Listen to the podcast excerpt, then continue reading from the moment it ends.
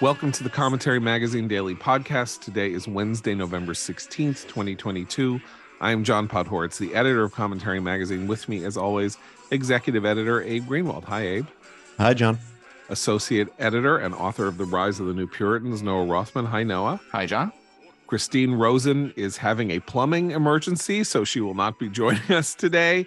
Uh, but we are very happy and proud to have joining us today Fred Kagan, uh, AEI scholar, fellow person, uh, Christine's colleague at the American Enterprise Institute, uh, and director of its Critical Threats Project.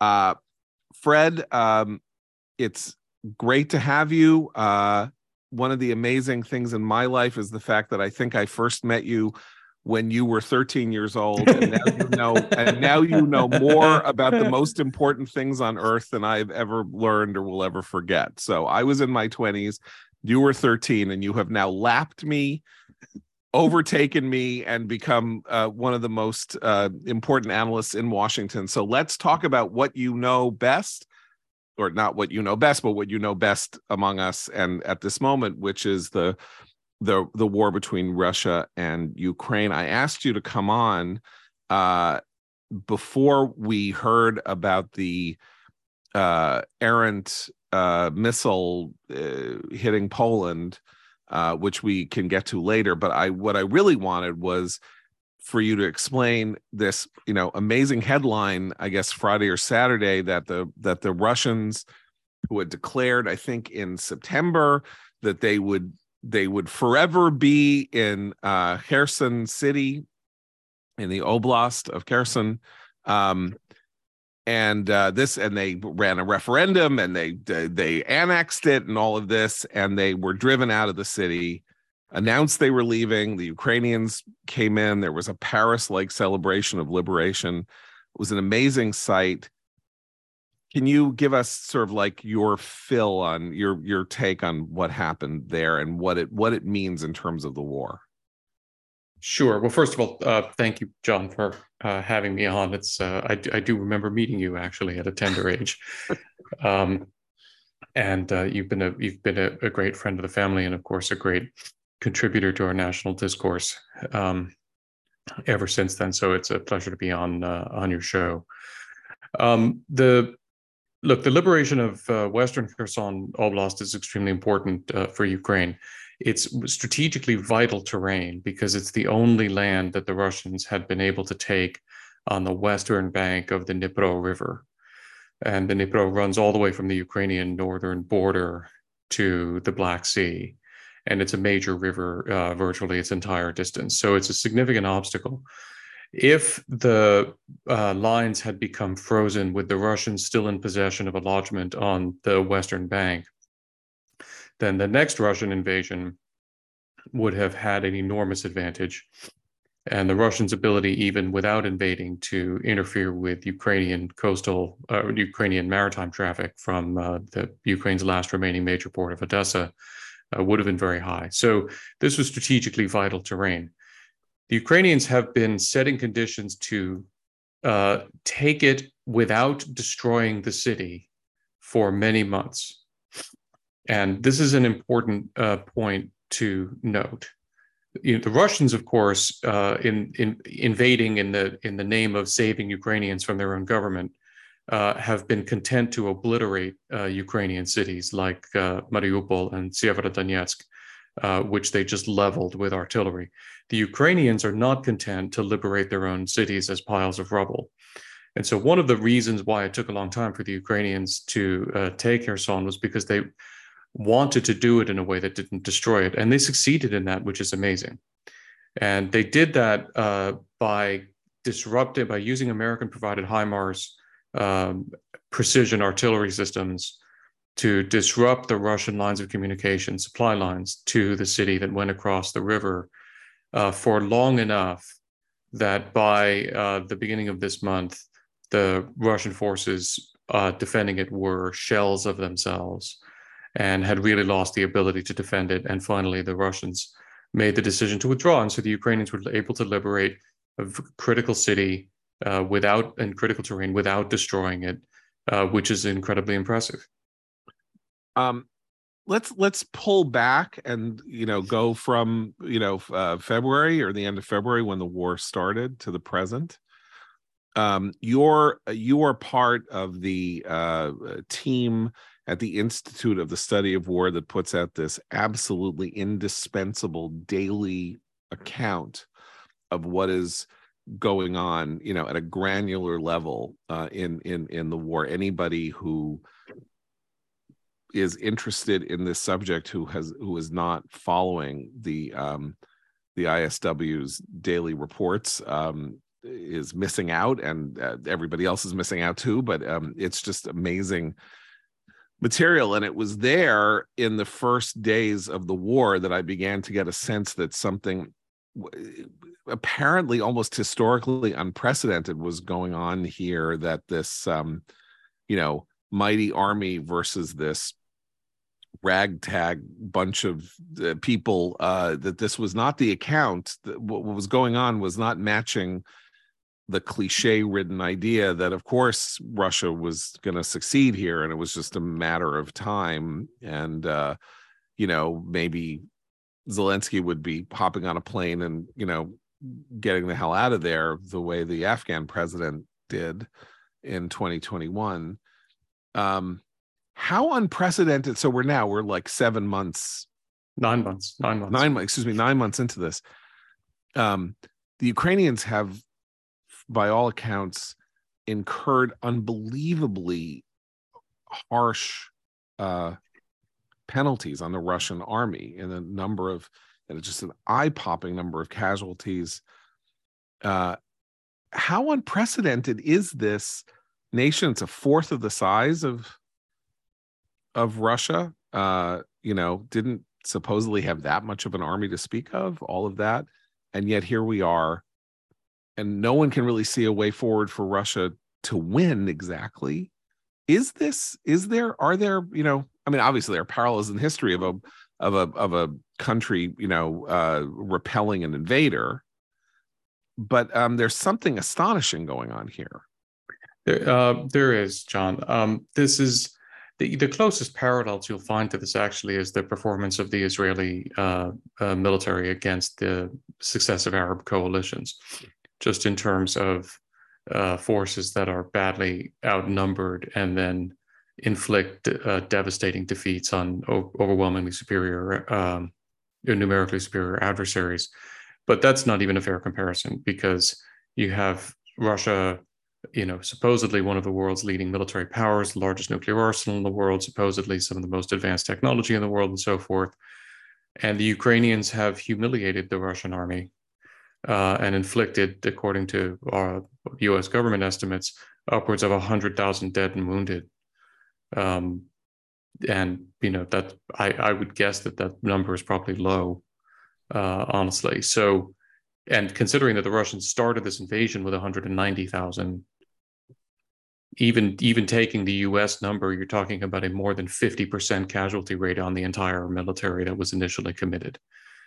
It, it, it is unprecedented. I, have never. I don't think you will find another occasion on which a uh, a major military has initiated an, a, an, an invasion on a time and place and manner of its choosing and been defeated so badly. Maybe you could look at the Winter War when the Soviets got hammered by the Finns but these are th- those are the kinds of outliers that um, you know those are the kinds of outliers that you'd have to be talking about.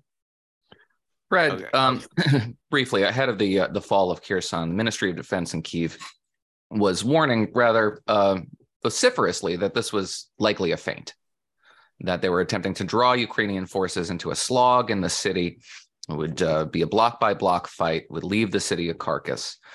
And your analysis, subsequent analysis, suggests that as a result of Ukrainian uh, effective use of weapon, uh, uh, Western weaponry, that this outcome was prevented not by a lack of will on the Russian part, but a lack of capability. Subsequently, in response to this peace overture, uh, we had this incredible missile barrage. It's of a kind with uh, similar missile barrages attacking civilian targets, civilian infrastructure. The goal is uh, probably being to leave Ukrainians cold and dark for the rest of the winter. But they're running out of precision weaponry. They've demonstrated all the intention they have to attack civilian targets to make this a total war against Ukrainian civilians. But we're running out of munitions that can do that and, and limit collateral damage.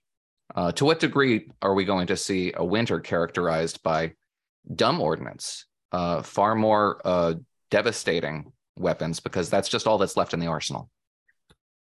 That's a great question. Um, the the the answer is um, the Russians are not holding anything back, and they haven't been holding anything back. The only it, the only sense in which they've been holding stuff back is they've been husbanding their last reserves of precision, long range precision weapons.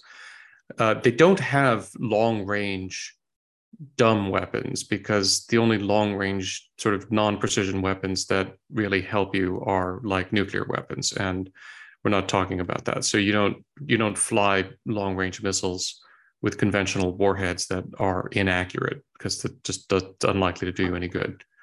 So the key thing here, and this is incredibly important, the way that the Russians would deliver dumb ordnance to Ukrainian cities would be by aircraft, by manned aircraft. And this is what they did in Syria. Uh, in fact, the Russians quite proudly showed a lot of bomb bay door footage of Bear bombers, which are their old propeller driven bombers, carpet bombing Aleppo. Um, and con, you know just inflicting damage amounting to, to massive war crimes on civilian areas deliberately. So why isn't that going on? Well, that's not going on because the Russians have never been able, amazingly, to establish air superiority over Ukraine.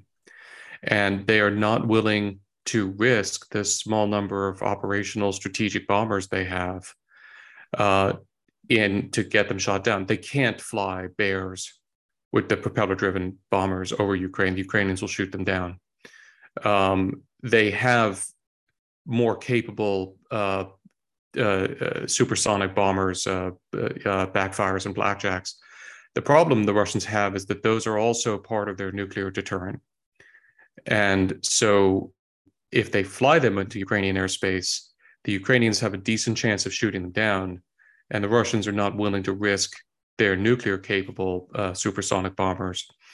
Um, and that is why they have not been carpet bombing Ukrainian cities the way they did Syrian cities. And this is why it is so incredibly important for the West to continue to supply Ukraine with reliable air defense systems. Because the minute that the Russians actually could get air superiority and could reliably start to fly manned bombers over Ukrainian cities, you would see the carpet bombing uh, begin. But the the short the that's a long answer. Long short answer is the Russians will not be carpet bombing Ukrainian cities because they can't safely fly over them. Can I, uh, can I, oh, Abe, go ahead. I, I, have a, it's related to that, and it's kind of a broad question that occurs to me.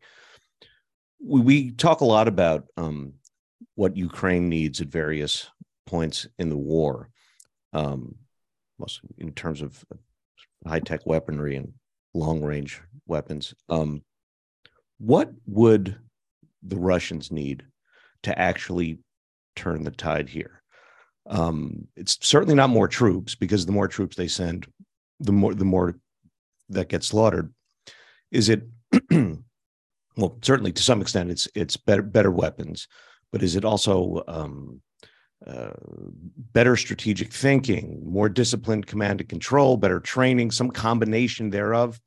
And I ask, obviously, not because I want to I want to give them tips, but because I'd like to get some sense about of how out of reach um, their improvement might be?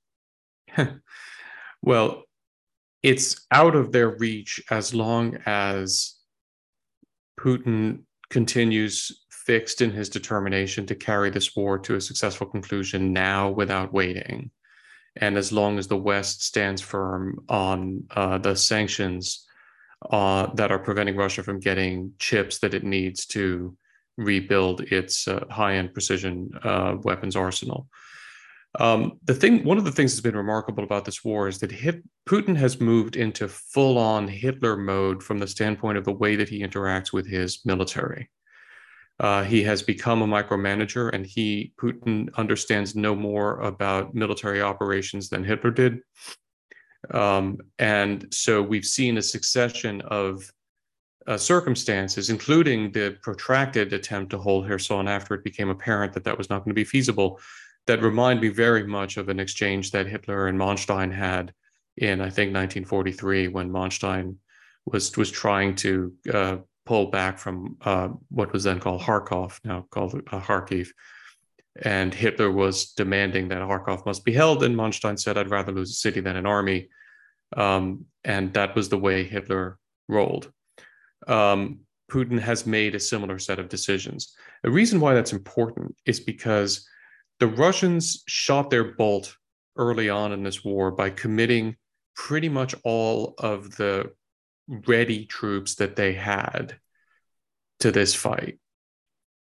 When that proved insufficient, what they should have done was pause, mobilize more, and take the time, which would have been measured in, in six months or so, to train and prepare a second wave and then uh, carry on with that. That's what they should have done. It's frankly what they should do now. But Putin is unwilling to do that. And so he keeps hurling reinforcements and reserves into the fight as fast as he can generate them, which has two bad consequences. One is it means that they're not trained, they're not prepared, and they're not well equipped. But the other is that it means that they're coming in in dribs and drabs, and he's not allowing his commanders time even to amass the kind of force that might be able to achieve decisive effects. So there's there are things that Putin could do, but apparently there are calculations he's making that foreclose those options in his mind, and that therefore have condemned the Russians to an incredibly stupid uh, way of fighting, and have given the Ukrainians the opportunity to uh, to defeat it. Okay, I want to ask you about our our our role uh, in this, America's role in this, but first, let's uh, take a break. Do you know only one in three Americans believes we can fully exercise our free speech rights? That's why FIRE is stepping up to protect freedom of expression for all Americans, no matter where you're from or what you believe. The Foundation for Individual Rights and Expression, or FIRE, knows free speech makes free people. FIRE will always be a principled, nonpartisan, nonprofit defender of your rights. Join the fight for free speech at www thefire.org. I want to, uh, Fred, I want to read to you, uh, if I could, from a piece that Tod Lindberg published in commentary in our July August issue called Is Ukraine Saving the West? Um, uh, he points out that, um, I'll just read this to you. We now know that the post 2014 response to Russian aggression in Ukraine was not limited to sanctions.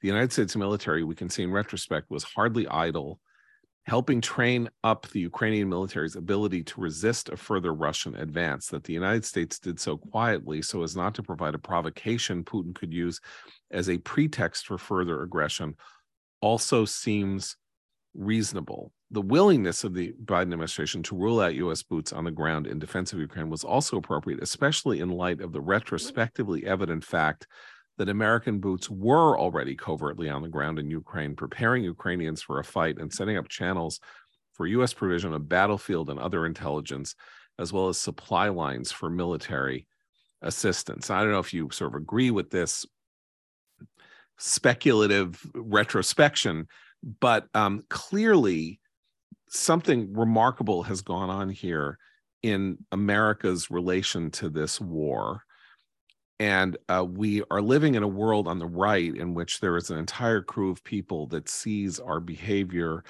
as reckless and you know threatening World War III. You know, they don't want to be in a conflict with Putin. Some of them like Putin. Some of them think that we have no interest in Ukraine, that Ukraine screwed Trump or what, however you want to let Zelensky wasn't, didn't, you know, on the perfect phone call, didn't do what Trump wanted. It doesn't even really matter, but that the United States here deserves some credit, not just for sending the HIMAR weapons over, but really over the last eight years in making possible this U- stalwart Ukrainian stand.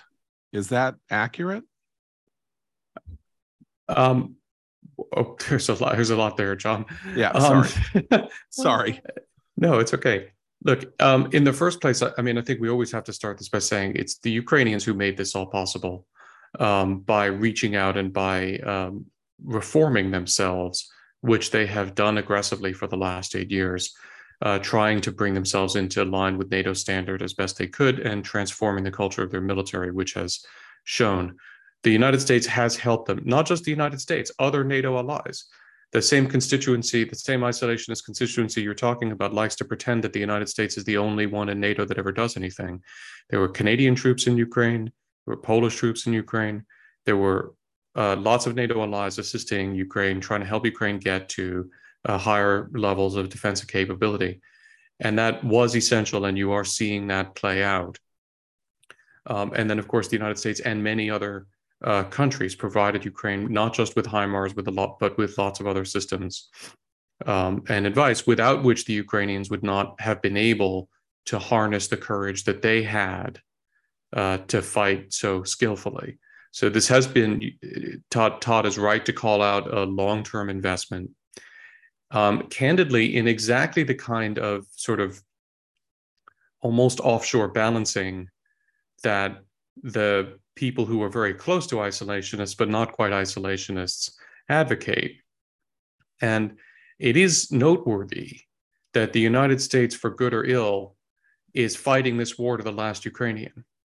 I, I, find it I find that a morally dubious position myself, but it needs to color our discussion about the costs the United States is bearing. Well, we're we're we're writing a lot of checks and we're sending a lot of equipment. Um, but we are American soldiers are not dying in this war. Uh, that was a choice of the you know Biden administration. Um, we can we can revisit that choice at, you know at our leisure sometime when the war is over. I'll make the observation that whether or not it was wise to involve U.S. troops in this, it was certainly unwise to promise the Russians that we wouldn't when we were trying to deter them. It's never a good idea to tell someone you're trying to deter what you won't do. Um, but uh, that's all water under the under the bridge. Um, so you know our role has been essential here, but it's been quite limited. And so basically, if you're going to if if you're going to take the position that the U.S. role in this war has been too much, you're taking the the position of a much older Lindbergh. I let me ask you about return on investment then, because you're saying it's limited but you know again to hear some of these people tell it oh my god it's 60 billion dollars oh you know who's monitoring the spending and all of that uh if the if our major military adversary on the planet having decided to wage a war on european soil for the first time uh, in three quarters of a century um, is tied down and on the you know potentially on the verge of a historic humiliation that will maybe knock it out of contention in this way as a threat to its near abroad, its neighbors, and all of that. Relative to other costs of war on the planet Earth, isn't this like an astounding return on investment that we are seeing here in terms of what we're putting out versus what we might be getting back strategically and tactically and you know oh yeah. uh, this is the, you'll the united states will never spend better defense dollars than the dollars it's spending to help the ukrainians destroy the russian military in ukraine. Um, because the ukrainians have effectively destroyed the conventional russian military. And but we need to i need to let your your listeners in on a little secret here john. The war was never just about ukraine Putin's war aims, stated war aims going into this, was included the destruction of NATO. They included the, the separation of the US from Europe and the reduction of the US to a power on a par with Russia, China, Iran, uh, Brazil, anything else you care to name, just a regional power that abandoned its global pretensions. This was um, this was always central to uh, Putin's approach. And the reason why that matters is because there was every reason to assess that if Putin succeeded here, the next step was going to be further pressure and possibly attack on NATO. So we fundamentally had a choice that was similar to the choice presented to the British in the interwar period. The war is coming to you. Where would you like to fight it? And they passed up many opportunities to fight the war on more advantageous terms on lands far away of which they knew little, as Chamberlain uh, said. Um, we have not done so. So we are fighting the war to defend NATO in Ukraine. I'm sorry, the Ukrainians are fighting the war to defend NATO in Ukraine and are have made it so that there is no, there will be no invasion threat of NATO for years to come because of the sacrifices that they've made. That is a phenomenal investment. Again, these are the best defense dollars America will ever spend. I mean, a corollary to that observation is that the Ukrainian war is predicated on our non-responses to, for example, a cross-border invasion of uh, of Estonia, the seizing of a of a border guard in Estonia in 2014, ahead of the Crimea invasion. I, we keep talking about Western exports to to Ukraine. And I mean, it strikes me that probably, and others have said this too, that probably our most effective export has been the um, the communication of a uh, and the adoption on Ukraine's part of a competent NCO corps, a semi-autonomous NCO corps that can um, maneuver on the battlefield absent Hitler-like instructions from the center. Uh, but if we're still talking about Western ordnance and Western ordnance is responsible for Kherson and Western ordnance is responsible for the destruction of the Russian army, I keep going back to the idea that there's no way for Moscow to de escalate this sort of situation in the absence of some terrifying nuclear standoff that shakes Western faith in this in this campaign. I was of the impression that there wouldn't be this kind of resolve on the part of Western capitals. Who wants to die for Danzig? But there is, and it has to be shaken somehow. How else is Putin to accomplish that, save for striking fear, the fear of God in the hearts of uh, Western capitals? Well, so we've got a very aggressive Russian information operation ongoing uh, that has as one of its primary purposes making sure that we say nuclear war every in every other sentence. and the purpose, oh, I'm, I'm really serious. No, I know. Um, I'm and, and people, I'm, and people a, are that's the, a recognition laugh, not a yeah, not yeah. A, and people are of the impression that even acknowledging this is somehow advancing Moscow's aims. But I don't. I think it's irresponsible not to. Well, well I don't know. Fred, we have to. Well, we have yeah. to acknowledge it, but it's a problem because we do also need to recognize that yes, we absolutely have to talk about it and take it seriously. And I'm not going to sit here and tell you there's no circumstance in which Putin uses nuclear weapons in Ukraine. I am prepared to tell, sit here and tell you that there's virtually no chance that Putin uses nuclear weapons against NATO or that we get all the way to Armageddon, as our president keeps um, saying. Um, that's extraordinarily unlikely, and it, we're actually not. Isn't. Well, we're not doing ourselves any favors by um, feeding that particular Russian propaganda line that uh, anything that we do to stand up to Putin uh, can lead to Armageddon. That's that's not accurate and it's not helpful.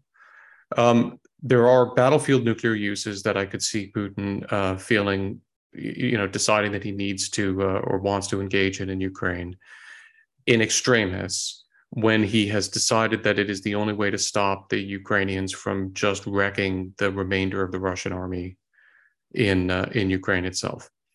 Um, he would pay a high price for that in many ways. We find that prospect rightly extraordinarily upsetting because it would be a catastrophe for the world for Putin to uh, establish that nuclear weapons can again be used in war. That would be a horrific precedent to set and something we should be extraordinarily upset about. But we're we are so focused on that that we are missing the danger of setting an even worse precedent, which is that nuclear blackmail can succeed. Because if we surrender to Putin, if we try to drive the Ukrainians to surrender or make an unacceptable series of concessions after the Ukrainians have defeated the Russian conventional military, because we are afraid that Putin will use nuclear weapons, then we need to ask ourselves what conclusions we think other states in the world will draw. I think you can be pretty confident that Xi Jinping will look at that and say, you know, I might be inclined to take more of a risk over Taiwan because at the end of the day, if that doesn't look like it's working out, all I have to do is threaten to use nuclear weapons and the Americans will surrender it anyway. And actually, maybe I just start by threatening nuclear weapons and then I don't have to fight at all. You also have to ask questions like what conclusions do you think the Iranians will draw about the desirability and urgency of getting nuclear weapons? Now, there's a flip side to this whole nuclear discussion as well, which is extremely important. Uh, Ukraine, as you know, had a large nuclear arsenal until 1994. It was the arsenal inherited from the Soviet Union. It gave up that nuclear arsenal under tremendous pressure from us, gave it back to the Russian Federation in exchange for an agreement called the Budapest Mem- Memorandum, signed by the US, the UK, and Russia, in which all three states jointly guaranteed the territorial integrity of Ukraine, which at the time included Crimea, in exchange for Ukraine handing over those weapons. Now, do you think that Russia would have invaded Ukraine if Ukraine had still had a large nuclear arsenal? I think probably not. So, what conclusions will our allies, whom we have been pressing not to acquire nuclear weapons with the promise that we would defend them, draw if we allow Putin to win significant gains by threatening nuclear weapons against a state that we pressured into giving up its nuclear program?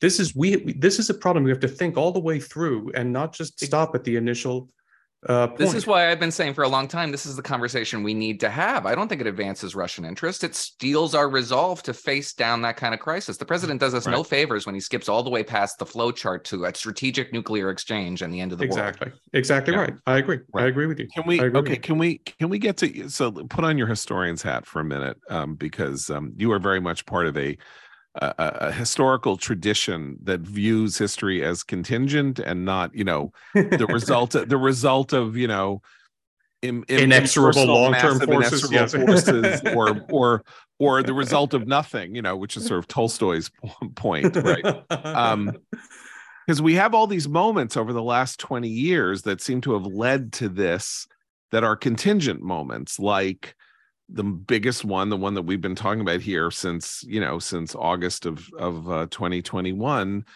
was the pullout from Afghanistan and the question of whether or not that provided Putin with some kind of a in his own head a green light. Uh, look, yeah, uh, look, it's it's it is it is relatively straightforward to um trace a significant change in Russian rhetoric across the disastrous US withdrawal from Afghanistan. Uh, there was a certain kind of Russian rhetoric in the summer of 2021 that was uh, relatively continuous and consistent with what we've been hearing from the Russians for some time. And then as we got in, into and through uh, August of 2021, the Russian rhetoric starts to change. And um, it's hard to avoid drawing the conclusion that Putin did, in fact, see our determination, our announcement that we were going to withdraw from Afghanistan, and then the way in which we did it as an encouragement. It's very hard not to not to see that. I can't prove it, but it's it's hard not to see the correlations there. So there, and I then just, I'll go backwards. Just one more point, which is so you have that uh, point. You have Trump talking down NATO in the Trump administration. And then, of course, the biggie, which is Putin annexes Crimea. And with the exception of what, what, what Tod Lindberg was talking about in the piece that I quoted, uh, and whatever we were doing quietly, we essentially assented to. I mean, uh, you know, in some fashion, we put on sanctions and stuff, but basically, nobody did anything about the about the annexation. Actually, actually, John, that we did something, and especially the Europeans did something that was worse than nothing. Um, and this is important as people are talking about the, talking imp- prematurely and inappropriately, in my ju- judgment, talking about the need to get to negotiations now, which is wrong. Um, what actually happened after 2014 was that the Europeans panicked, and the French and the Germans got so excited about the idea of having their own independent policy that was somehow going to bring peace to the world that they allowed Russia to engage in pseudo negotiations and then an agreement with Ukraine called the Minsk Accords, in which Russia was treated as an impartial mediator. I'm not kidding. The formal position of Russia in those talks was as a mediator, not a party to the conflict. That was Putin's condition for playing. And the French and the Germans were content to allow that fiction to persist and then attempted to defend the Minsk Accords long after it became clear that the Russians were, in fact, determined to violate them, even while they were loudly complaining that the Ukrainians were violating them, which was not true. And the French and the Germans would spend a lot of time nattering at the Ukrainians about how they needed to show their goodwill as the Russians continued to occupy Ukrainian territory and be treated as mediators in those negotiations. That was the full on appeasement world in which Putin was making calculations about the what, what the West would do when he contemplated this invasion. And we need to have that burning in our minds as we listen to people advocate a rapid return to negotiations now. And when Zelensky says there will be no Minsk 3, what he's saying is we will not tolerate a circumstance in which a Russian invading army is treated as if it were an impartial mediating force on our territory, which was what Minsk II did.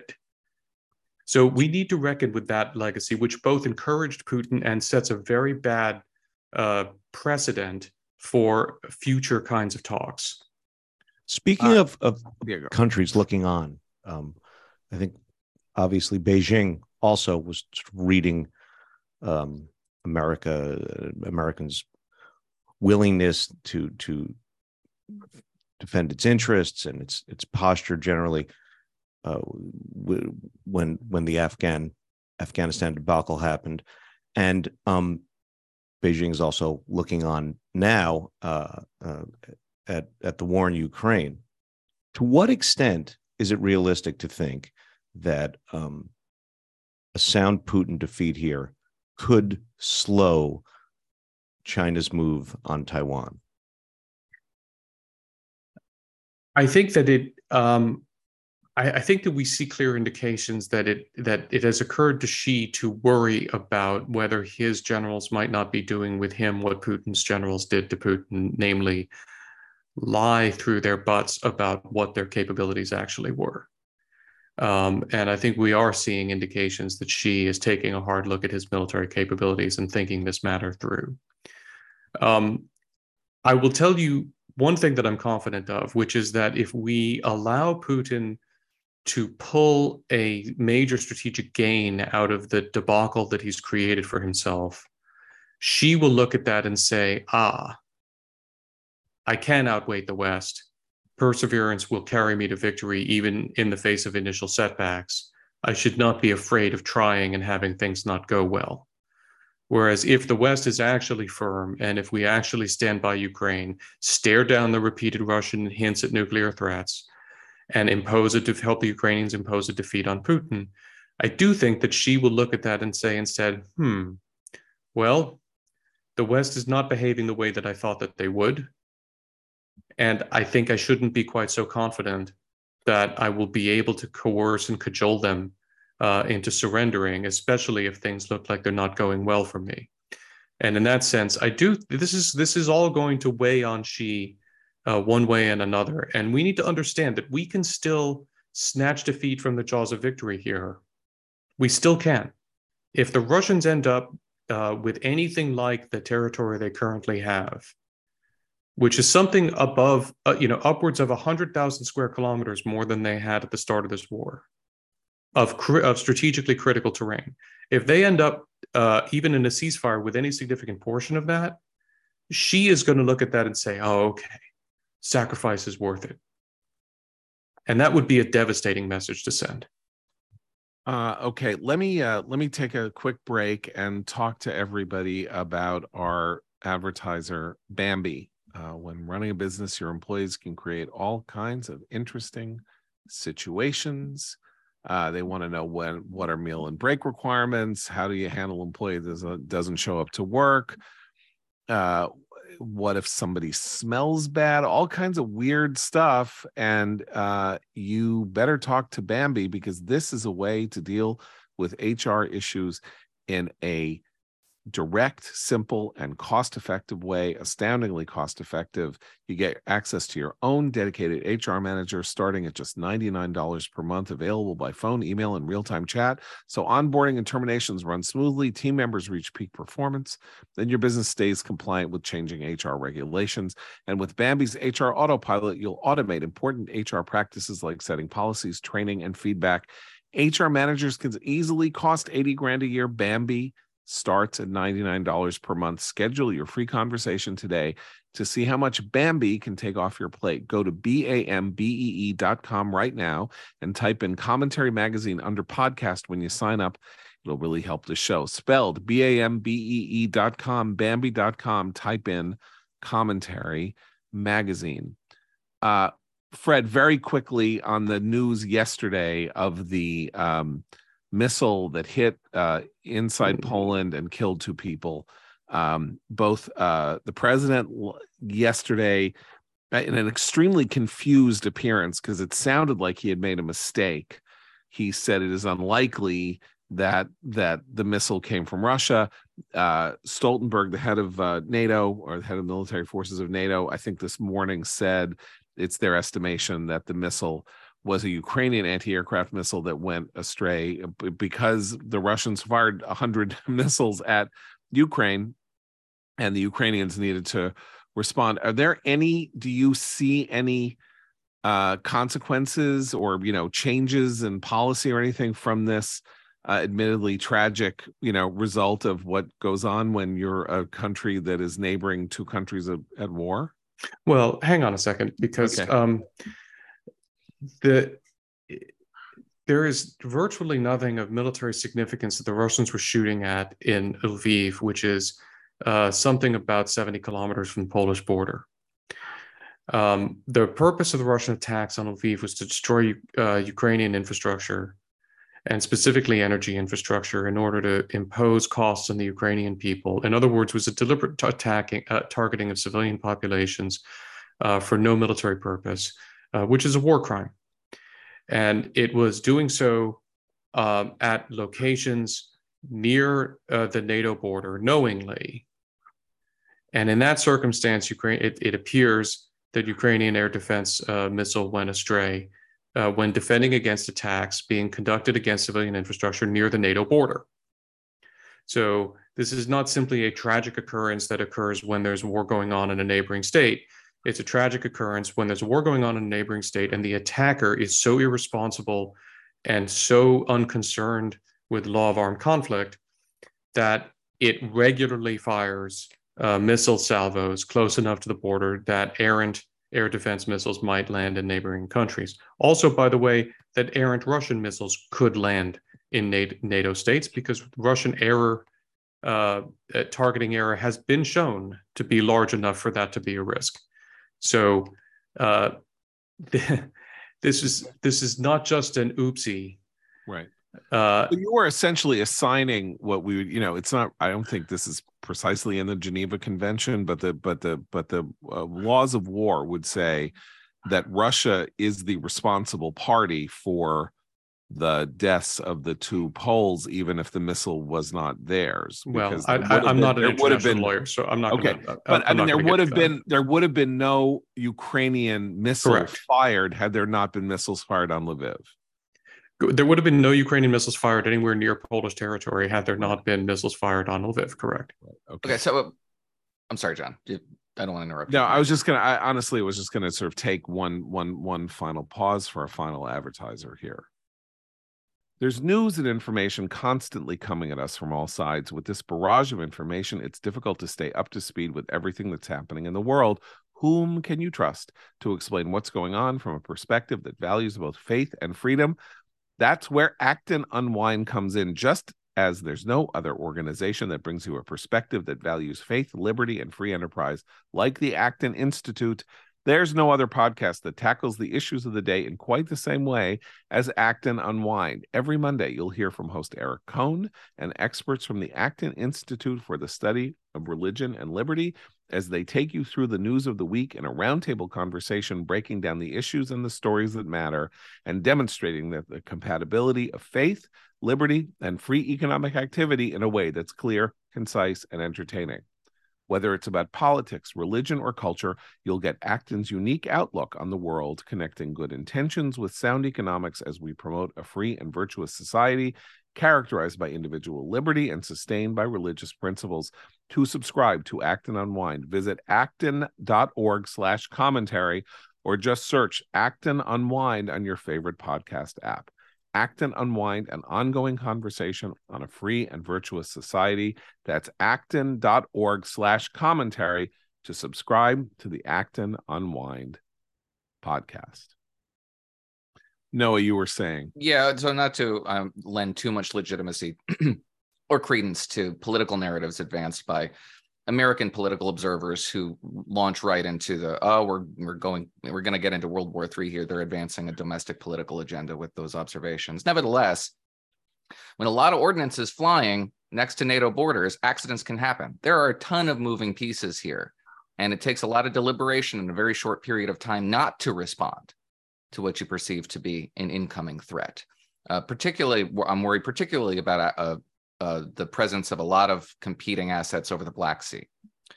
But nevertheless, the prospect here that one of these events could happen and it could be met with a response in real time that would have a cascading, escalating effect seems very real to me. And this is the sort of thing that we shouldn't necessarily dismiss. Defensive weapons, offensive weapons, what have you, what have you. We reacted to this with a lot of patience and, and calm and and investigations, and that's great. But maybe it doesn't happen next time.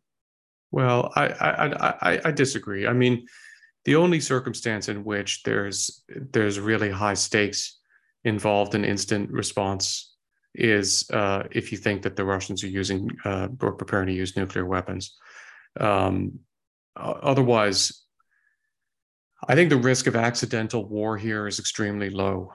Um, the Russians have been very careful in general terms to avoid shooting into NATO territory because they're terrified that NATO will enter this war because they know perfectly well that the first thing that happens is that they lose the rest of their conventional military.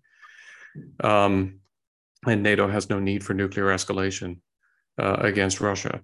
So they've been generally pretty careful about this. So what can actually happen? Okay, so this uh, I'll accept that this was a, a, Ukrainian air defense missile. Let's imagine it had been a Russian missile. What would have happened?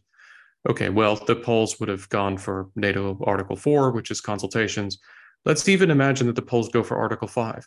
This is not a, a pre, you know, the, what people imagine the pre World War One situation to be, that everybody's got war plans locked and loaded, and the minute you do X, then we're all going to war. That isn't that isn't what would happen.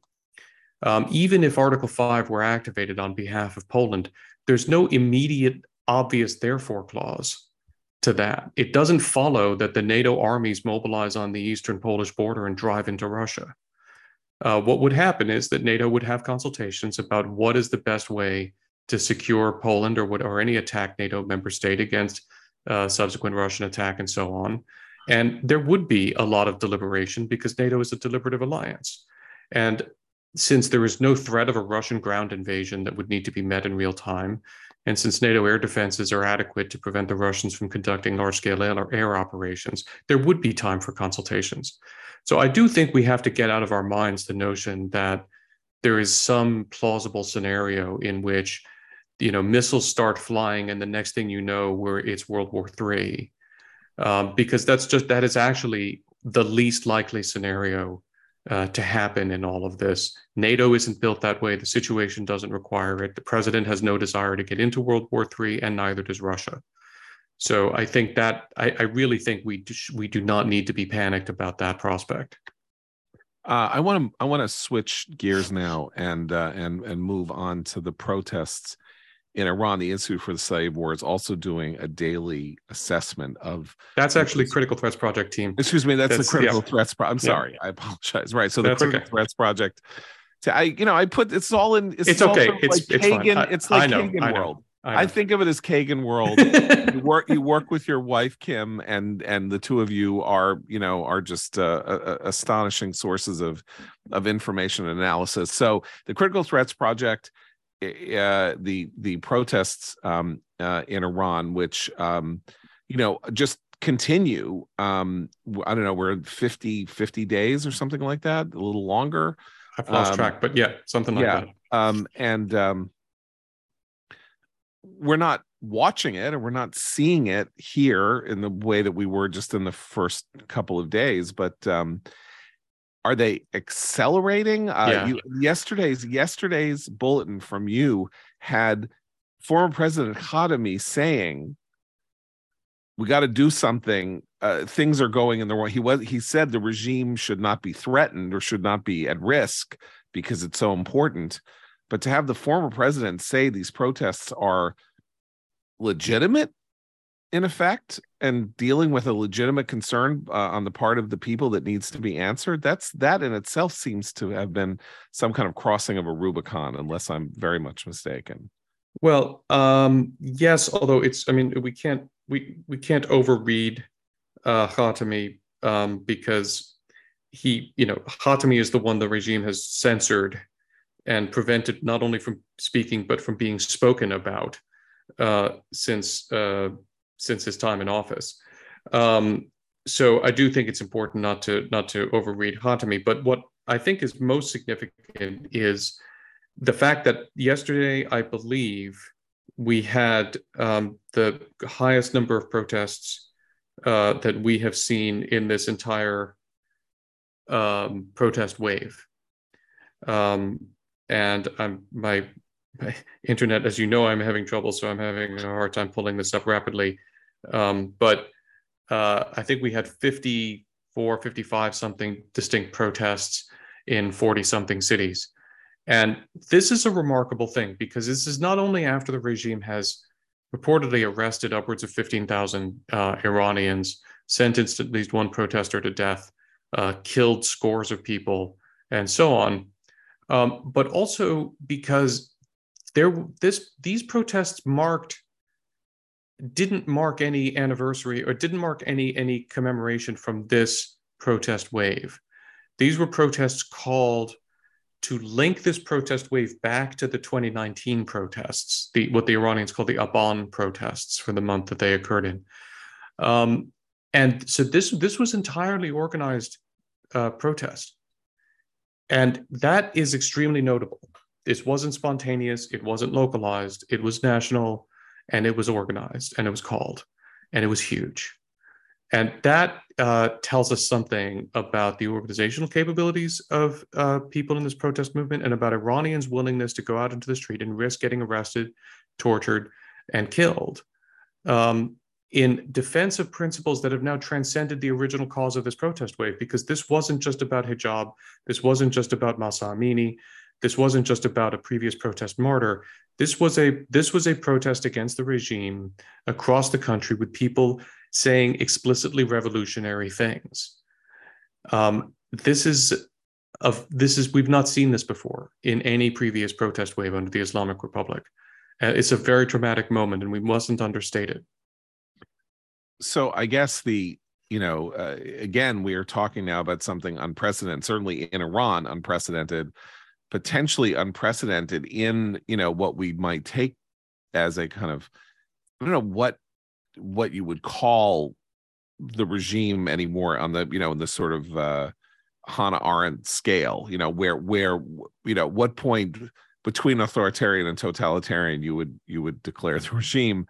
Um, uh, Ray Takeyh in our in our magazine points out that um, Iran's always been different. There was this one thing that Iran did, which is that it it it, it allowed not that totalitarian regimes don't, but it had allowed elections. It allowed there to be a little bit of you know steam release they would choose the candidates and they made sure the candidates weren't you know outside of a relatively narrow band but the iranian people are actually used to being able to express themselves to some degree some limited degree um, uh, at the at the polls um, and uh, and so uh, there the, this uh, there may be less of a sense of hopelessness in terms of what what might happen um, is my sense uh, from what Ray talks about in his brilliant article on the Iranian protests and how it compares to the 1970s, the late 1970s. Of course, the difference between then and now is there was the Ayatollah Khomeini in Paris as a as a as a figure around which the the protesters could um, you know link arms. Um, and there doesn't seem to be such a figure now but maybe there doesn't need to be because we're in an entirely different kind of situation. Well that is the i mean that is the obvious uh, and critical difference and it has some important implications. I don't know that it means that the iranian protest movement can't morph into something that ends up overthrowing the regime. I actually think that it's you can see the death of the regime from here down certain paths. Um, but it means that there will be no natural leader around whom a new government can rapidly coalesce. Um, so it may not be good news for the regime, but it may be problematic news for us. And this is one of the things that I'm alarmed about because I can see very so the one of the characteristics of the 1979 revolution was that Iran, both because of the nature of the revolution and because Saddam then invaded almost immediately, Iran imploded, right? Almost all of the energy of that revolution was focused internally. And it was only in 1982 that they started, they established the Quds Force and they started playing around around the region. And it took a long time for them really to get serious about um, external operations there. Um, I am. I don't think that that will be the case this time. I think that if this regime goes down in this way, it's much more likely to explode, and its explosion uh, can have very significant effects on us and on our allies in the region. And that concerns me, John, because I don't think that we are remotely ready about ready for that and I think we're, we're, we have an administration and general political environment in which we've just decided that we're done with the Middle East. And we refuse to think seriously about the possibility we might ever have to engage in any other kind of conflict in the Middle East. And I am not sure the Middle East is done with us. And so I, I am alarmed because I see paths uh, through a regime collapse to a very, very dangerous situation for us that we're just not thinking about or preparing for at all. And I think we really need to start thinking that thinking that matter through, even as we think about what we can do to help the Iranian people in this struggle against this vicious, increasingly autocratic regime. Well, I just have to say, I'm I'm I'm thrilled to know that you are there when the United States is it has been in the past at risk in the Middle East of terrible consequences. You and uh, you and uh, General Keane and others uh, you know, came up with the ideas that were that backed the surge and uh, you know changed the dynamic of the approach of the United States uh, in Iraq in a in a manner that turned uh, you know a, a horrifying uh, potential defeat into something uh, much more uh, in line with our our interests and our future, despite the fact that people still seem to poo-poo that anything good hmm. came of, of of the war in Iraq. And so if you know if that was something that you could do as a service to the country back in 2006 and 2007, maybe you can enlighten you can enlighten a, a, hostile State Department. Not that they weren't hostile in 2006, and and and also and also a Republican Party that is desperately in need of fresh of of of, of fresh thinking on foreign policy that does not that is not explicitly uh, isolationist and withdrawal crazy withdrawal crazy the way the the sort of the leading lights of this new natcon movement is. So um go to it. I'm i'm, I'm stirred.